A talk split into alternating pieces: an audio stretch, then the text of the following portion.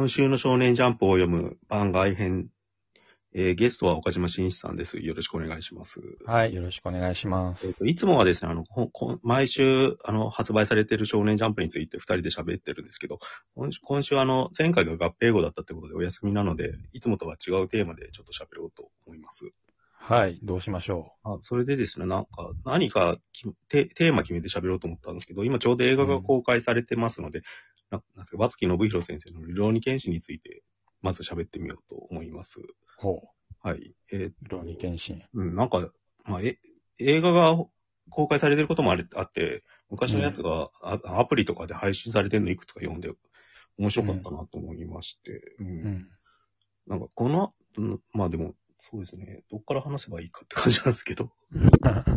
ロニケンシンはリアルタイムで読んでたんですか、一応読んでましたね。あの、うん。だから、ジャンプ漫画が多分、600万部時代っていうのがいいわゆるあるわけじゃないですか。あの、ドラゴンボールとか、うんス。ラムダンクとか有役所、なんか誰もが知ってる大ヒット作があって、そこれが一通り終わった後の、なんか、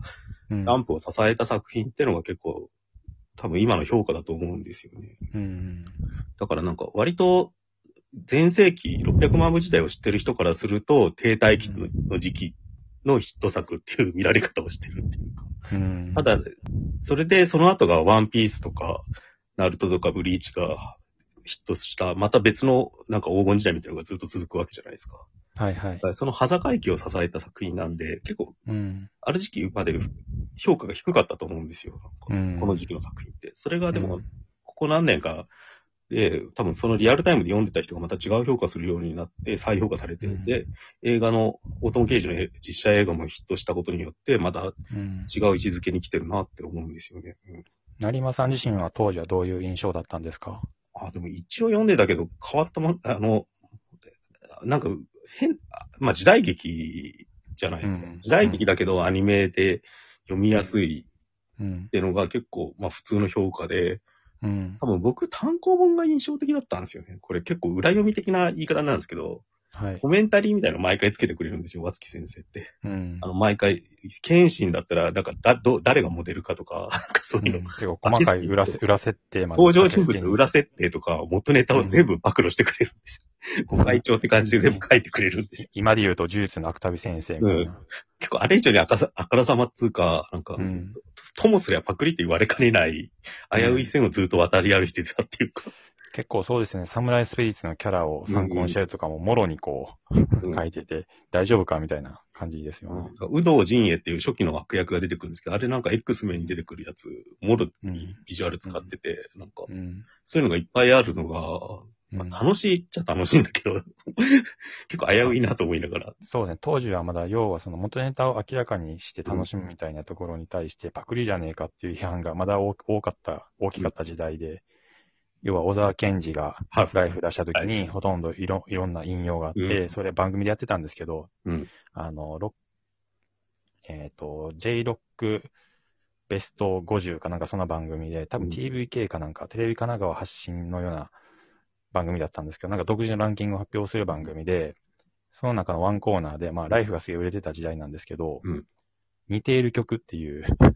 あのコーナーがあって、いろんなもうお酒に限らずですけど、いろんな曲のに洋楽と今流行ってるというか、はい邦楽の曲を比較して、そのまま流して、うん。こんなに似てるね、みたいなことをやってたんですよね。うん。で、その中で小沢健二がすごい多くて、小沢健二についてだけちょっと、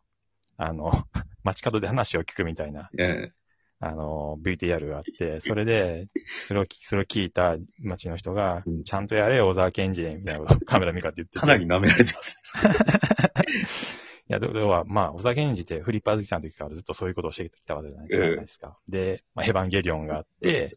時代が進んでいくことによって、そういう引用とかも、うん。まあ、ありなんだ、サンプリング的な手法で、そのものを作るっていうことも、なんか別に責められることではないんだ、ただのパクリではないんだ、みたいなうん。認識がどんどん広まっていった時代ではあったんですけど、まだルローニケンシンのその時代って、そこまで浸透していないわけじゃないですか。ああ、だから今だったらさ、悠々白書とかについてさ、この、これの元ネタはとか俺ら楽しく喋っててさ、うん。そこを持ってくるなんか富樫すごいみたいな話するんだけど、まだ多分、エヴァンゲリオンがヒットして、うんなんかそういうのもあるよぐらいの距離感だったと思うんですよ。うん。で、そういうものはなんかその聖書とかから引用するから、ちょっと下駄履いてるっていうか、なんかうん。高尚なものとして扱われて、そこの引用の元ネタ探しみたいなもの自体が消費されるんだけど、ルローニケンシンってまだそこまで行ってないんですよね。そうですね。単純に好きだったりとか、本当にうん。使えるから取ってきてるだけだったりとかの、そこの浅さみたいなものまでひ一緒に披露しちゃってるから、そうで、エヴァがヒットして状況が一変したかっていうわけでもなくて、うん2000年代以降徐々になんか、うん。その、その時春季所属してた世代が実際に大人になってクリエイターになって、そういうやり方を当たり前に使うようになってっていうことを繰り返して、徐々にこう、なんか浸透していったというか、批判されなくなっていったみたいな感じなんで、だからもうリ当時97年、8年、9年とか、うん。まあ、完全に批判の対象ではあったはずなんですけど、批判とた、批判とそんなに気にしない人と半々ぐらいかなって感じだった。だから、ベタに少年漫画としてやっぱ読めるんですよ、今読んでそう、る。だから、ルローニケンシンってそういうオタク的な、うんあ、オタク的なっていうか、しょあの、いわゆる不女子って言われたようなうん BL 的なものの消費のされ方をすごく俺は当時されてると思ってて、うん。えーまあ少女漫画テイストのうん。絵柄っていうところもあったと思うんですけど、うんすごいそれをよく感じたのは、まあ京都だったんですけど、京都新聞の夕刊で、木曜の夕刊に、うんあの、読者のイラスト投稿コーナーみたいなのがあるんですけど、うんめっちゃルルノケンのイラストが 描かれてるんですよ。しかもまあ、女の子が描いたなっていう絵柄うんうん。で、まあ、大人の女の人が描いたなっていうその同人誌的な絵柄で、うんとか、あとその、そのコーナーじゃなく、なんかの投稿のコーナーで、うん。近頃、えっ、と、わしの、私の娘がおじいちゃんなんですけど、うん。な何やら、えっ、と、金髪の、かっこいい お侍さんをよく描いている、みたいなのを 投稿していって、あの読んで、あ、出てくるな。あ、ルノケンってそういう風に見られてるんだなっていうのが俺の印象と、あとアニメがすげえ面白いらしいぞ、みたいな。うん。かつ、でもそのアニアニソンが、なんかジュリアンド・マリーが普通の J-POP 歌ってて、あれなんか、なんか違う、アニ、アニソンが、主題歌がそういうタイアップで消費されていく時と重なってて、なんかこう、そう、なんかちちぐはぐなんだよねやり方してるなっていう印象が強いっていう。あと、それで思い出したのが、なんか時代劇ファンっていうのがオタク化していく過渡期に作品って感じはしますね。だからああ、そういうのも、ああ、その後の三谷幸喜の新選組あたりから大河ドラマってイケメン大河化結構していくんですよ、はいはいはいずーっと。今やってる晴天をつけとかも、その、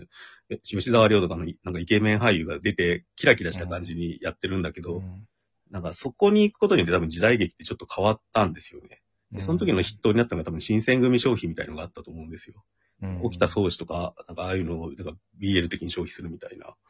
うんそれの結構、それもルローニケンシンやってんだけど、そこがまた結構、たの、なんか、厄介なところで、やっぱり解解釈が、この解釈ですいませんみたいなことずっと若槻先生書いてるんですよね。なんかうん斎藤はじめはこんなキャラじゃないみたいなことを多分いっぱい言われたんだと思うんですよ。まあ、なちょっと話をも戻すと、うんあの、要はそういう女性読者がすげえ熱狂して読んでる、消費してるってイメージがあったから、要はその、エヴァンゲリオン見てるようなオタクが見てよ読んでるものではないというか、うん。ジャンプに連載されてたし、エンターテインメントど真ん中みたいな感じ。で、うん。そもそもそういう、あの、批判するようなオタクに見つかるようなところでやってなかったというか、うん。なんかそういうポジションだった気はあしますね。すごいいろんなものがちぐはぐで過渡期なんだけど、一方でベタな少年漫画としても十分読めるから、多分京都編ぐらいが多分みんな一番面白かったと思うんですよね。そうですね。みんなそれは。京京都の多分10本刀が出てきて戦う下りとかを読んでると、本当鬼滅の刃とかと同じなんですよね。なんか 盛り上がり方とかテンションまあブリーチとか。かうんですよね。すげえ、だから急、十だ十番隊。うん。はい。でも一方ですごい暗いものがやっぱりベースにあるんですよね。やっぱ幕末で、なんか死に損なった維新志士とかの話じゃないですか。浪人、浪人だから。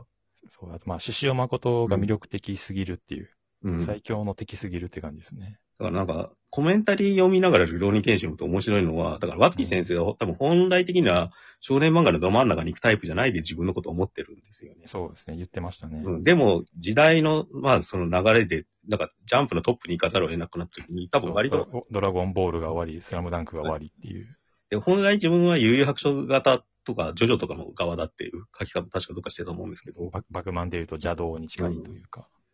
だけど、真ん中に行くことになって、それを和月先生も多分ある程度背負っちゃった節があるよね、なんか。うん。それでなんか、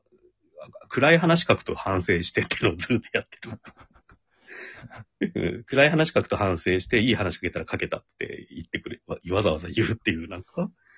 何なんだろ京都編は、まあ、よかったけど、じゃあその意識がありながら、なぜ陣中編に行くんだっていう。う。うん。人中編ってすげえ迷ってる感じがあるめしちゃ、めちゃ暗いじゃないですか。うん。なんか本当はそっち行きたかったけど、少年漫画だからそれはいやいけないっていう、二人の和月先生が葛藤してる感じがずっとあって、で、厄介なことにそれが90、90年代後半の空気とシンクロしちゃってんですよね。なんかその、オウム事件があって、その地下鉄サリン事件があって、またエヴァンゲリオンのヒットがあってみたいな感じで。